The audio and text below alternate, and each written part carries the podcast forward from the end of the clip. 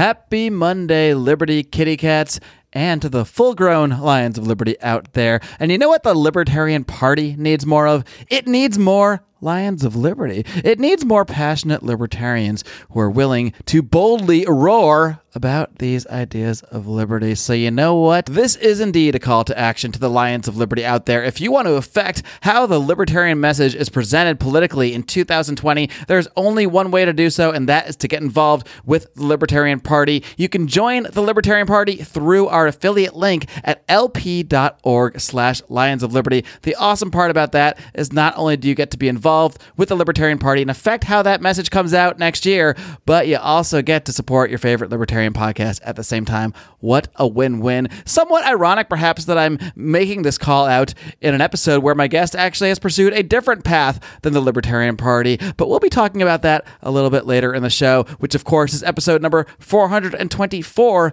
of this Lions of Liberty podcast, which means you can find today's show notes over at lionsofliberty.com slash 424. Enjoy the show, kids.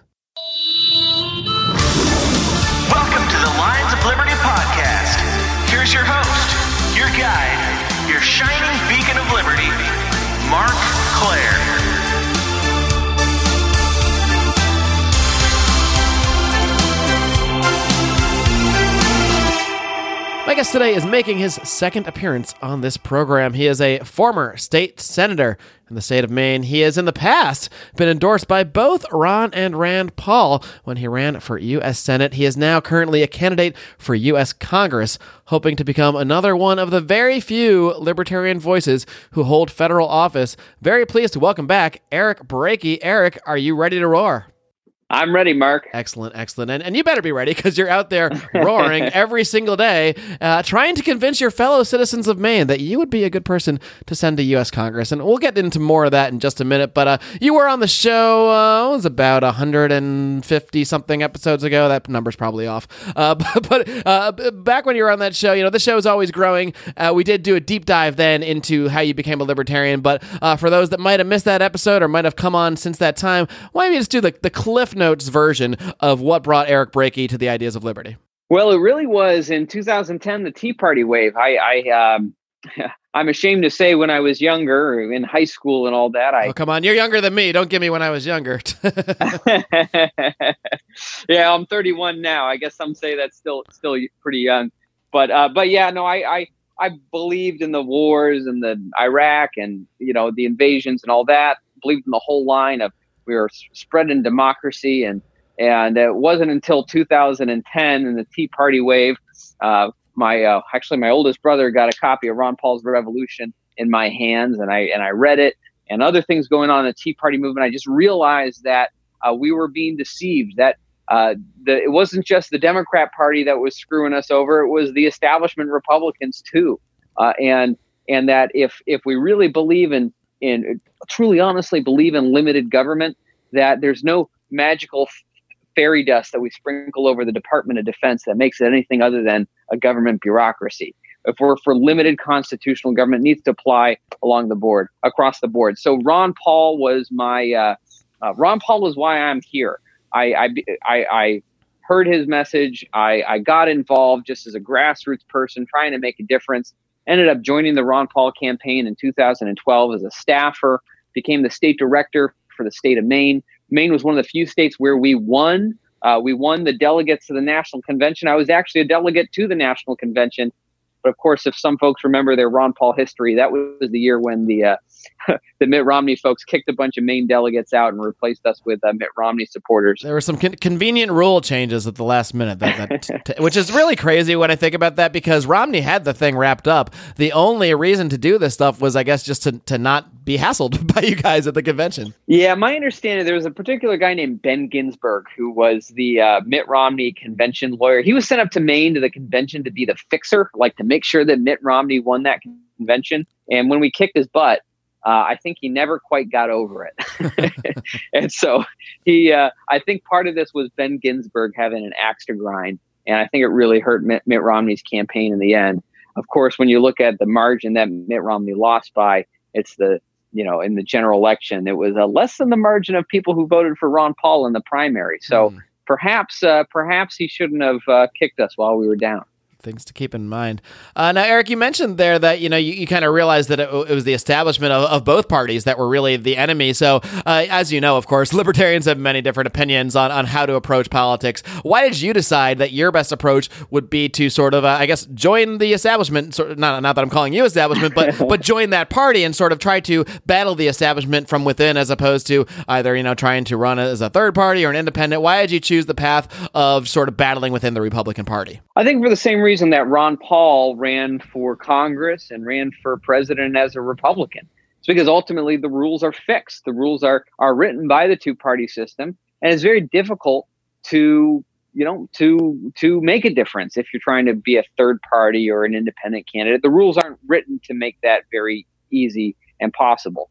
So uh, for me, I've had tremendous success. You know, I, I ran for state senate in 2014. I ran in a Democrat leaning district against an entrenched incumbent uh, as a Republican, and I trounced him. I won by 18 points in a landslide. As a Republican in the state Senate, I kept to my liberty principles and I passed constitutional carry, reformed welfare, passed right to try for healthcare freedoms of terminally ill patients who are. Um, uh, there, there may be an experimental like medication out there that could save their lives, but the FDA says that they haven't approved it yet and we passed right to try so that people can you don't need to listen to the FDA. You can make your own choices as you try to save your own life. I've got a lot of things done as a Republican. But of course, at the end of the day, I don't care about Republican or Democrat. I care about freedom and liberty. And um, it's just that the Republican Party has been the most effective vehicle to get where I want to go, which is to make liberty win. And if the Republican Party ever stopped being an effective vehicle, well, maybe I would consider looking for a different vehicle. Just the same as if my car stopped working, I would get a different car. but it's about making liberty win. And so far, for me, the Republican Party has been uh, an effective vehicle to make that happen. So uh, to, to further the analogy, you, might drive your car as long as it works, and even if it starts to have a, a you know a few engine troubles, but uh, if you have to actually get out and start pushing at that point, you know maybe it's time to get a new car. exactly, exactly. Uh, Eric, you mentioned uh, how you did run for Senate last time um, to uh, for the U.S. Senate, and uh, you were not successful in that effort, at least not by the traditional political measures. but and I believe we often learn a lot more from our you know quote unquote losses than we do from the easy wins in life. So I'm I'm kind of curious, what did you learn from taking the uh, the political loss in that ca- campaign? I'm sure you can uh, come up with a lot of wins on your own. well, of course, when I won the state senate race, I won that by knocking on every door on the in the district. Mm-hmm. I knocked on eight thousand doors, and that's got to be hard because you are not in a small district. You, I mean, it might be small uh, people wise compared to a lot of districts, but uh, geography wise, that uh, knocking on those doors that's a, that's a lot of walking or a lot of oh, driving. it, it takes it takes a lot of time. It was like a full time job, knocking on doors and meeting voters. And of course, uh, that was that was nice for a state senate district, but you can't knock on every door in a U.S. senate district. Right. you know, when you're running for the whole state. Yeah. Now that was it was a big uh, that U.S. senate race. It was a, it was I knew it was a David versus Goliath battle. I was going up against a guy who was a former two-term governor who had uh, was an incumbent U.S. senator who was frankly you know ranked as one of the most popular U.S. senators in the country. Uh, and uh, and but he's a big government guy. he's for big government at home and big government abroad, fighting wars that never end and and and spending more money on growing the surveillance state here at home, growing the welfare state. And I figure what a what a better antidote versus someone who believes in big government for everything than someone who believes in our constitution and believes in limited government and getting government out of our lives, out of our pocketbooks, and out of Afghanistan. So um, so that so that was uh, that was that campaign and even with it being an uphill climb, even with it being the biggest blue wave that hit Maine in a generation, our message still resonated very strongly. I performed better against him than any person who's ever challenged him in his many years of elected office. Uh, in fact, I got the same percentage of the vote that he got when he won the governorship the oh, first wow. go around. Um, so I'm I'm very happy with with how it turned out. Of course, I would have preferred it if we had won and I'd been in the U.S. Senate now fighting for our freedoms and liberties there. Um, but that U.S. Senate race, it really positioned me very well for this campaign for Congress that we've launched. Uh, I we uh, launched just about three weeks ago. We've been in a we, with tremendous grassroots support because of the U.S. Senate campaign. People know who I am. Uh, we've got strong um, strong support, strong grassroots support. Fundraising's been solid. And here's the best thing about this congressional district. Um, this congressional district, Maine has two congressional districts. There's the first district, which is where the socialists live in southern Maine around Portland. Uh, and then there's the second district where I'm running, which is about 90% of the geography of the state. It's the biggest congressional district east of the Mississippi. That's where the bears and the moose live. and it's, it's and they don't get to vote, sadly. They don't get to vote, but the people who live there are the kinds of people who have still very much a frontier attitude, mm-hmm. want the government to leave us alone, get out of our lives. This is a district that Trump carried by 10 points. In fact, for four years, it was the only Republican congressional district in all of New England. And um, uh, last year in the blue wave, a, a, Democrat won and and took out the Republican incumbent by a by a very slim margin, by a single percentage point. With Trump on the ballot, with the huge Republican turnout effort that we're going to see uh, in Maine's second district this go around, this is a huge opportunity for the liberty movement. In fact, it's the best opportunity we've had to win a seat in Congress since we elected Thomas Massie in 2012. So it's been seven years since we've gotten a new liberty champion elected to Congress since we got Thomas Massie there. This is our best opportunity. I'm going for it. I really appreciate having the support of Thomas Massie and Ron Paul and so many others. And I certainly welcome the support of any Lions of Liberty out there who'd like to see another uh, another champion of liberty roaring uh, in the in the U.S. Congress. Well, I'm curious how your campaign is going in terms of just within the Republican Party in Maine itself. Uh, do you find that you're pretty welcome by you know fellow Republicans that are are they encouraging you to, to you know sort of be the candidate, or are you facing any opposition? Do you have any primary challengers waiting in the wings? What's the scenario there? I have tremendous grassroots support within the party. Of course, when it comes to the establishment of the party, the establishment and I have never really gotten along, and the establishment is, is lining up behind uh, uh, some of my primary opponents there. But we're going into this a strong front runner because of uh, my uh, name recognition from the U.S. Senate race, from the fundraising we've already done. We, we're on a very strong path. We've already raised over three hundred thousand dollars for this race, and we're moving forward strong. And we've got the message, we've got the fundraising, and most importantly, we've got the people, we've got the grassroots. That's how we won Maine for Ron Paul in 2012 with the grassroots. And that's how we're going to win this seat in Congress with, with real people who may not be the party bigwigs, but, but are people who get out and vote, people who get out and volunteer, people who donate and chip in $5, $25, $50, whatever they're able to that's how we make a difference. That's how we win. Hold your horses, kitty cats. I have to jump in here for one second and tell you about another great libertarian podcast. And this one is not your typical podcast. This one doesn't really focus so much on the ideas of liberty, but on music. And who doesn't love music in some form or another? I, I guess some people don't, but who really wants to know those people anyway? Let's be honest. Anyway, the show is aptly titled Sounds Like Liberty. Sounds Like Liberty is hosted by Liberty's favorite nerdy husband, Nick Picone and his wife Lizzie. They speak to guests every single week to find out who has the best music taste here in Ancapistan. And uh, the Lions of Liberty have actually been on the show, at least a good number of us. Myself, uh, Brian McWilliams, and Howie Snowden have all been on Sounds Like Liberty. We're still waiting for the John Odermatt episode, uh, but uh, we're not actually sure if John listens to music because we already know he doesn't watch movies. So here's what I want you to do. I want you to go ahead and go on over to ancapmusic.com and check out Sounds Like Liberty or just search Sounds Like Liberty on your favorite podcatcher. That's all I do. I, I stick completely to the podcatchers, but Sounds Like Liberty is an excellent show and really does a great job of merging culture, music, and liberty together. I highly recommend this program. If that wasn't enough, the show is co hosted by an African American female ANCAP. I mean, what, what more could you ask for? And by the way, Nick did tell me to say that in the ads. Do check out Sounds Like Liberty. Go to ancapmusic.com right now to learn more. As you mentioned, this is a, a largely sort of already Republican district. There's probably a good chance that if you do emerge as, as the uh, you know the, the the the candidate for the party that you will uh, be the victor. But I'm kind of curious uh, along your way of campaigning and talking about these ideas as someone who's coming at things from sort of a, more philosophical libertarian perspective. Are there any issues where you kind of you know get some uh, some pushback from your consist- constituency or, or anything like that? Are, are, there certain subjects that you find are more difficult to talk to with even a traditional re- traditional Republican base as someone who comes at it from the ideas of individual rights? Um, you know, I, I think that people largely respect that, even if they disagree with me on something, they they know where I stand. And I think the Republican base, people may disagree with me on certain things. Like, for example, I was very, you know, vocal and supportive of the legalization of cannabis in the state of Maine, which it's now legal in the state of Maine. And I was the only Republican state senator to publicly support that. Uh, and some people may disagree with me on that, but they respect and they know that I've been because I, I keep to my principles of liberty and limited government, and I've been the only one I, I'm fiercely fighting for our gun rights, for welfare reform, for so many other issues that they care about.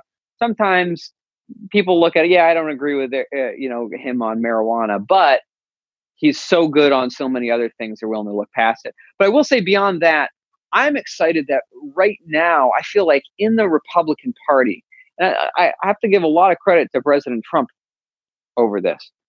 We are finally in a place where we're ready to have a conversation about the wars. We're finally ready to look at what we put our soldiers through these last 20 years, what we've asked them to endure. And we're finally ready to have a conversation about bringing our troops home from Afghanistan, from Syria, from all of these conflicts where some of the some de- some declared, some never declared. Um, we're finally ready to have a conversation about that, and that's something I'm planning to really lead the conversation on this campaign for Congress. And I'll tell you what, I hear from so many veterans, people who've come home from these wars, who are who are ready to have this conversation.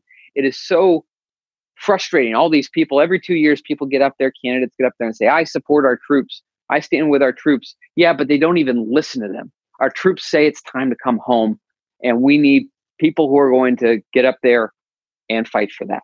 Do you find that foreign policy and bringing the subject of uh, of our imperial unconstitutional wars up to your constituency is that a subject that you find people on the ground are, are already interested in? Are they already passionate about this, or is it something where you kind of have to bring up the subject and say, "Look, look at all this money we're spending on these wars. Look at all the the terrible results that happen." Uh, how does that? How do you find that conversation sort of playing out? I think sadly for a lot of people, uh, because of um, it's just it's been going on for for two decades now. It's just kind of like background noise. People have just gotten used to the idea that we're in wars forever. But for our soldiers, for our veterans, it's very personal. Our soldiers and veterans care about it very deeply. In Maine, we we have uh, one of the highest uh, um, uh, rate of, of, of, of, veterans per capita in the country. One out of every 10 Maine people is a veteran. Uh, and it's especially pronounced in the second congressional district.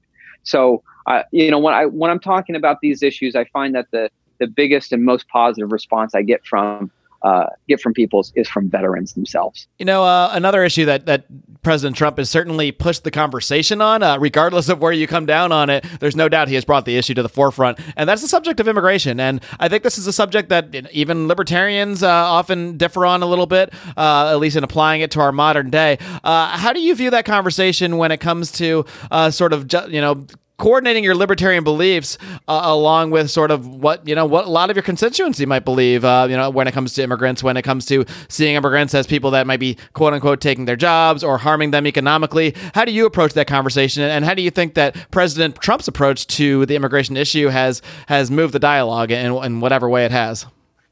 You know i'll say i think someone in the libertarian community who is um, uh, I think really been great at, at having a discussion about the conflicting the conflicting values in the immigration debate from a libertarian perspective has been Dave Smith on his not to advertise a competing podcast. Oh, that's all right. We're his, we're friends with Dave. It's okay. but his uh his podcast part of part of the problem. I listen to him quite a bit, and I think that you know he brings up some of the difficult kind of nuanced things. you know, when people when individuals are coming to our country, you know, Ill- uh, illegally or, or, or legally. It's potentially, it doesn't necessarily, it doesn't, it can be a violation of the non aggression principle, right? If people are coming here and they're getting on the welfare rolls, if they're coming here and collecting more, you know, taxpayer funded services, if they're coming here and voting in our elections and voting for more big government.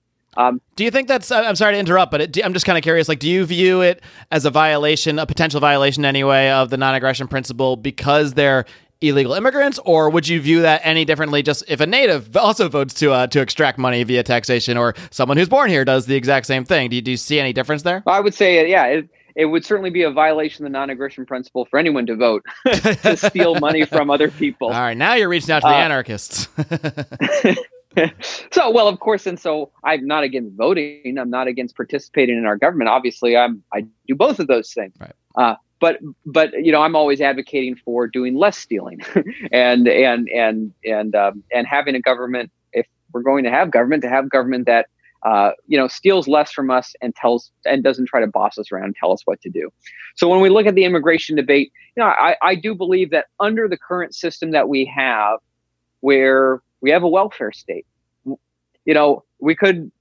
There are a few ways we could tackle it, but assuming that the welfare state isn't going anywhere tomorrow, I do think that we need to have some kind of border security, and we do need to have some kind of a legal immigration process that is um, that doesn't just allow anyone and everyone to come here and sign up for free taxpayer money. I don't want to get you know too bogged down on, on this one issue, but I'm just curious, like how, how you view sort of our current immigration system as opposed to what your ideal might be. I mean, do you think that we kind of it's okay as it is now, and maybe just needs better security, and and you know, or do you actually think we should have maybe just more legal immigration and sort of more of a crackdown on how illegal immigrants may or may not be able to access you know welfare benefits and that sort of thing? I think that we need to one we do need to look at at security, but we uh, and and on top of that, we got to have a we we have to once we've sec- once once we've done the best we can to secure the border, we need to look at how we can reform the immigration system to allow for legal immigration in a way that makes sense and benefits both those who are coming here and the American people. Uh, I know President Trump has talked about moving more towards a merit-based immigration system. I think that there's potentially some worthwhile conversation to have there.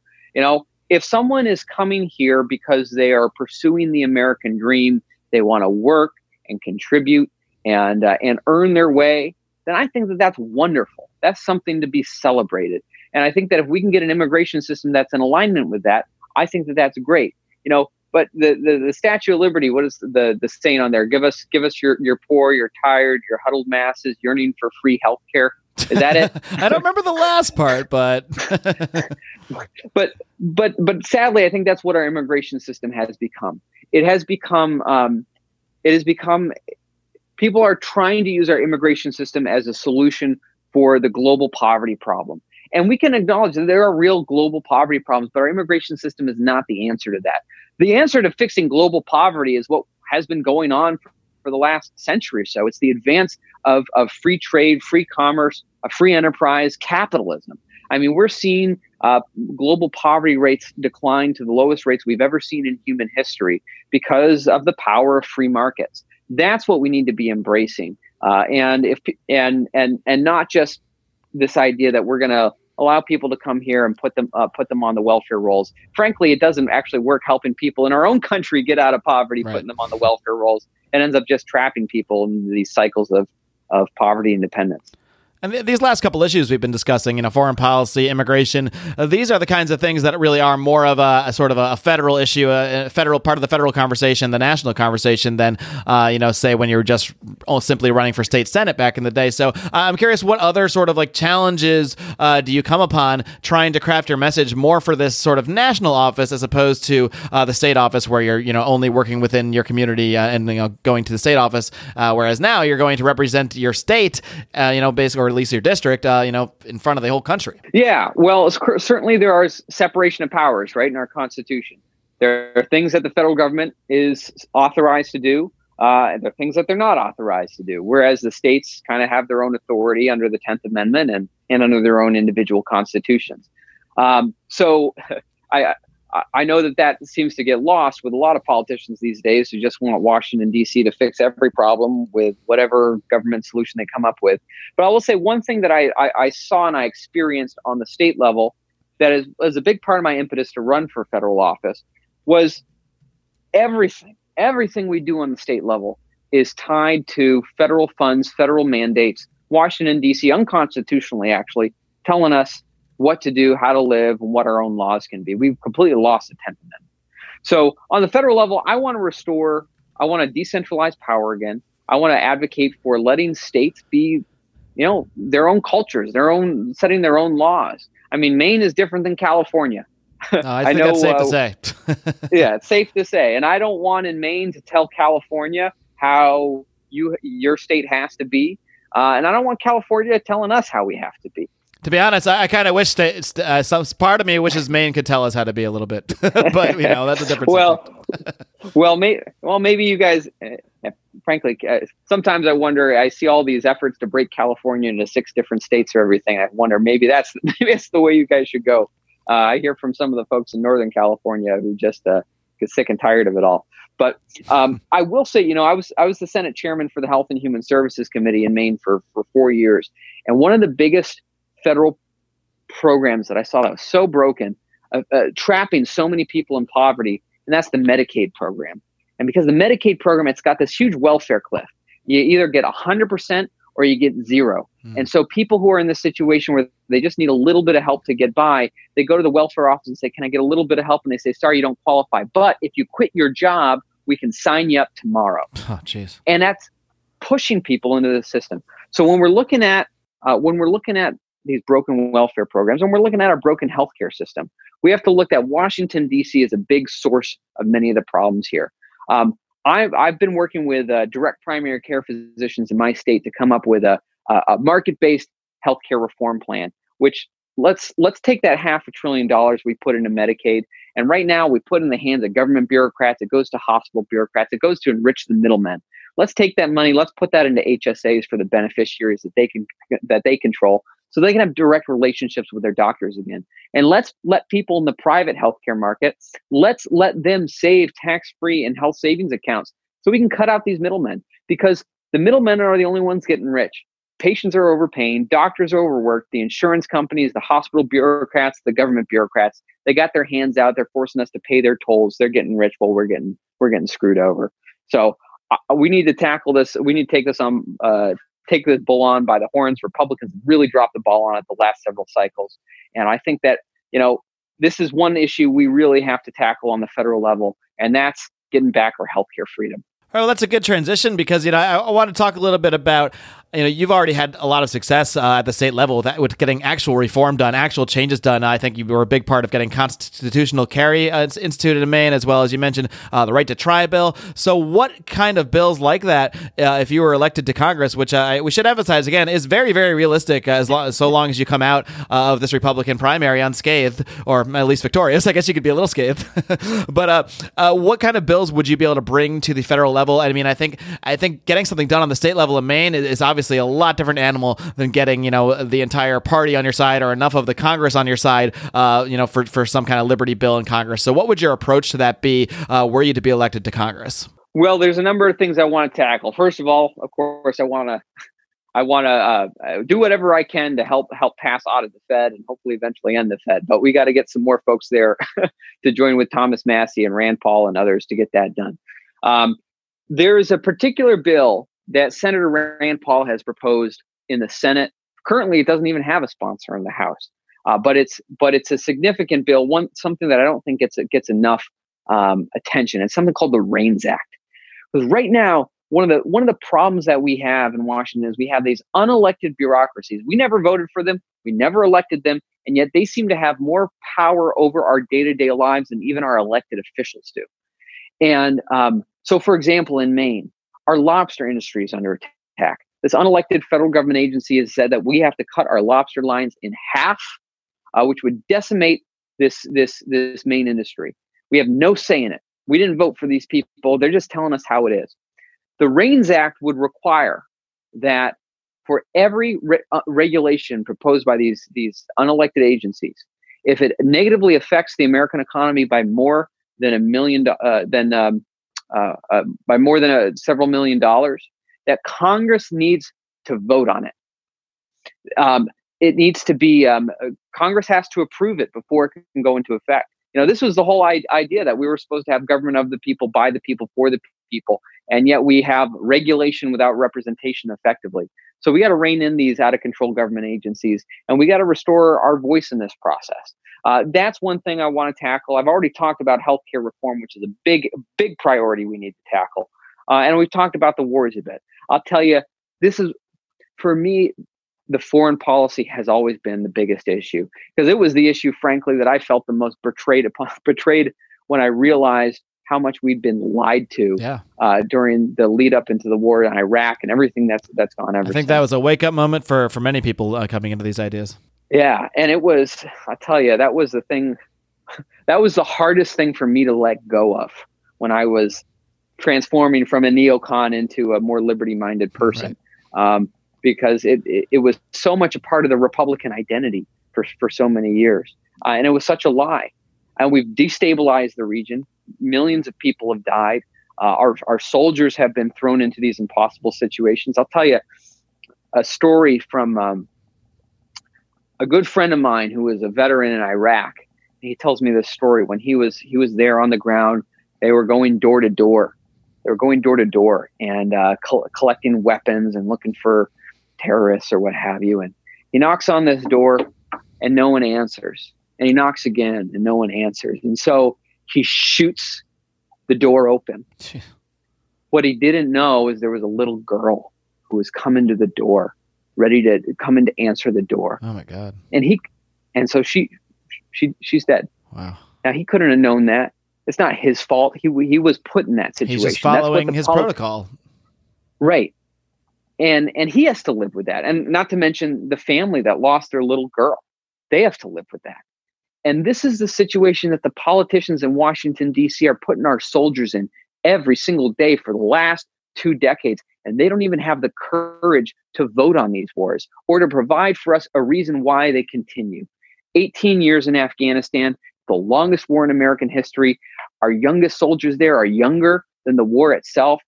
It's time to bring them home. And that's something that, from a, the bully pulpit of this seat in Congress, I can be a loud voice for our soldiers and our veterans who say it's time to come home and and that's going to be one of my number one priorities. So, would you take a, a, little bit of a Ron Paul approach in that you might propose bills or get up there uh, to talk about an issue that you might know you're not going to get votes on, you're not you're not going to get you're probably not going to end the war tomorrow, but would you put yourself in whatever positions you could to try to be a voice for liberty on these ideas and just get the conversation at least moving uh, somewhat in, in in a more liberty liberty direction? Uh, you know, a- absolutely. You know, the the value of a congressional seat is not just oh, we've got someone who can vote the right way, or not just someone who can put bills in. I mean, those are valuable things, of course. The value, but the real value is the bully pulpit. We can look at let's look at like what Ron Paul did with his with his seat, or on the other side, we can look at what like Alexandria Ocasio Cortez is doing with her seat in Congress.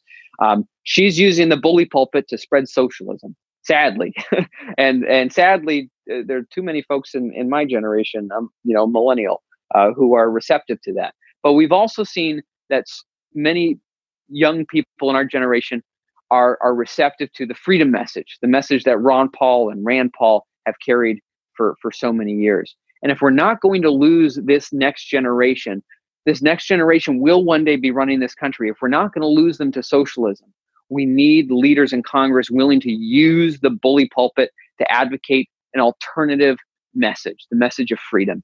That's what I intend to do with this seat in Congress. Not just to be a reliable vote for freedom and liberty, not just to propose good bills when I'm able to, but to really stand up every day and use the bully pulpit to spread the message, to, to, to bring new people into our movement, uh, just as Ron Paul has done, just as Rand Paul has done, Thomas Massie has done.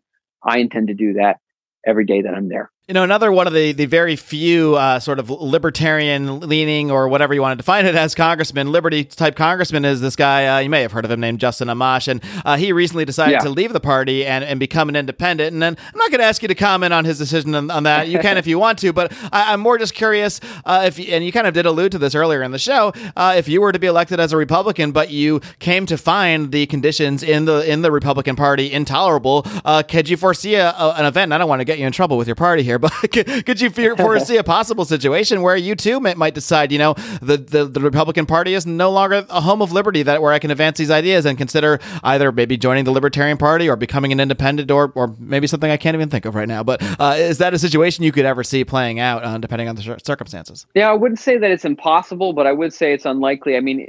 I mean, Ron Paul was still able to, even in the Bush years, was able to use the, his position in the Republican Party to advocate for the ideas. And I think that he was more effective, even in the Bush years, in that position uh, as a Republican than he was when he tried to run as a Libertarian part, uh, Party candidate for president. You know, so uh, as for Justin Amash, I will say I have tremendous respect for Justin Amash. I I know him personally. I respect him personally. I his decision kind of befuddles me a little bit, to be honest, because it seems like his um, uh, his decision on the whole Mueller investigation requires believing the deep state. and I think as liberty-minded people, we're supposed to be really skeptical of these of these um, uh, these these agencies right. like the CIA and the FBI. So again, I say this with much respect for Justin Amash. I just I disagree with him on that particular issue, and I think uh, it, it, uh, it befuddles me a little bit. And I think the sad result is that I think it's going to be difficult for him to keep his seat in Congress. I think that know there's going to be a Republican running, a Democrat running, uh, and and I hope that he manages to keep his seat. But I worry that as an independent, he's going to lose that seat, and I think that will be a great loss for the liberty movement if he's not there in Congress. You know, uh, th- there with me and and and Thomas Massie advocating for the cause of liberty. Well, I suppose uh, hindsight in a year or two from now will uh, will tell us the whether that was a smart decision or not. uh, yeah. One more thing, Eric. I, I, know that in your last uh, Senate run, you were formally endorsed by both Ron Paul and Rand Paul. Have you received their official endorsement for this congressional run, or have you had contact with them about it yet? What, what's the scenario there? Because obviously, those are those are voices you'd love to attach to yourself. Yeah, well, I've been endorsed by Ron Paul in every every race I've run, uh, Rand Paul as well, and um, I, I have not formally uh, gotten their endorsements yet for this campaign, though. Though I know that Rand Rand has been offering help and support.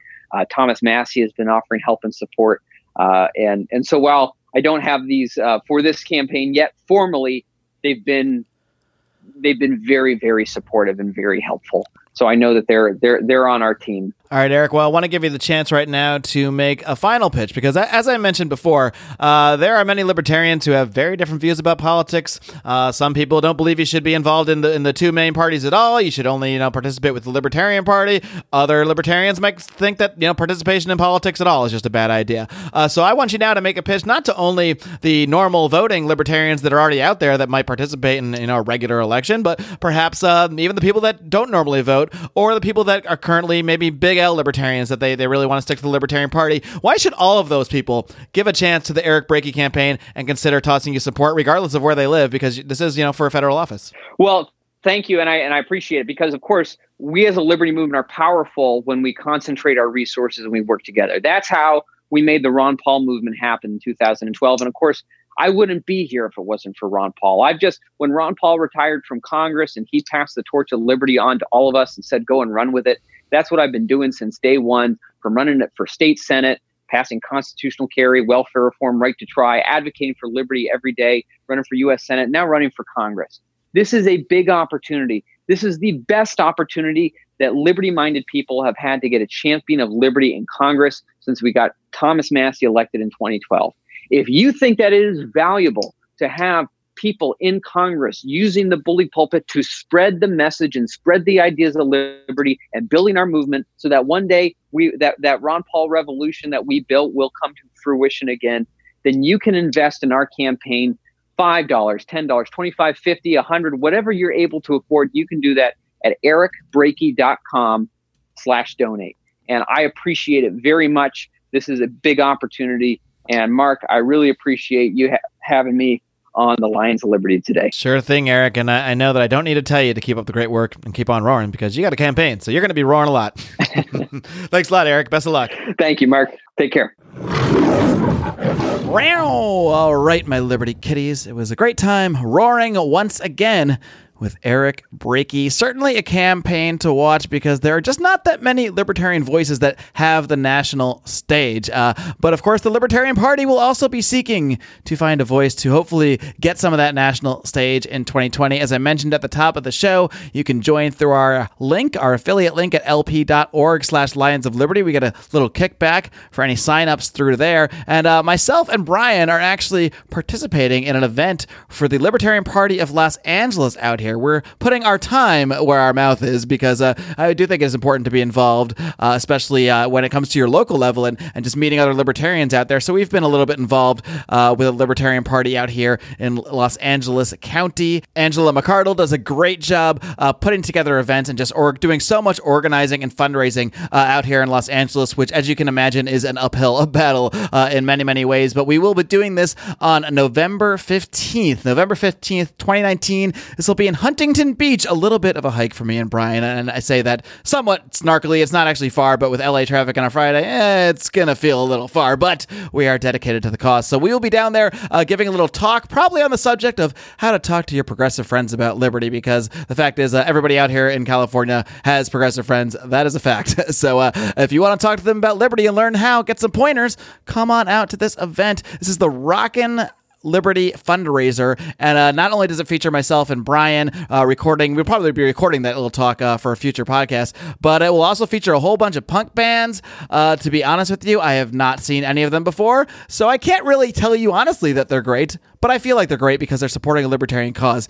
And we want to support libertarian bands out there that are willing to support us and are willing to support our ideas. So those bands are called 390, Carpet, Wrecked, and the Whining Pussies. But in addition, there's going to be somebody else there that you have all heard of by this point. He is uh, Adam Kokesh libertarian rabble rouser, author of the book Freedom. He's been on my show as well as on Felony Friday, and he is also running for the Libertarian Party's presidential nomination. He will be the keynote speaker at this event. So, again, this is November 15th. I have shared this event in the Lions of Liberty Forum. Of course, you can find that on Facebook as our public forum. Just type Lions of Liberty Forum, and uh, we'll get you right in there real quick. But this event is going to be at Surf Dogs Sports Grill in Huntington Beach, November 15th, 2019 at 7.30. And we are going on uh, very close to the beginning, so get there early. Get there early and get sauced up because I promise you, we sound a lot better and we're a lot more entertaining when you've put a few back first. And uh, uh, so, do uh, I think the best way to find it is to probably find their Facebook page. That's the Libertarian Party of Los Angeles County. And if you still need help finding it, just drop me an email, Marc, M A R C, at lionsofliberty.com, and we'll get you all set up there.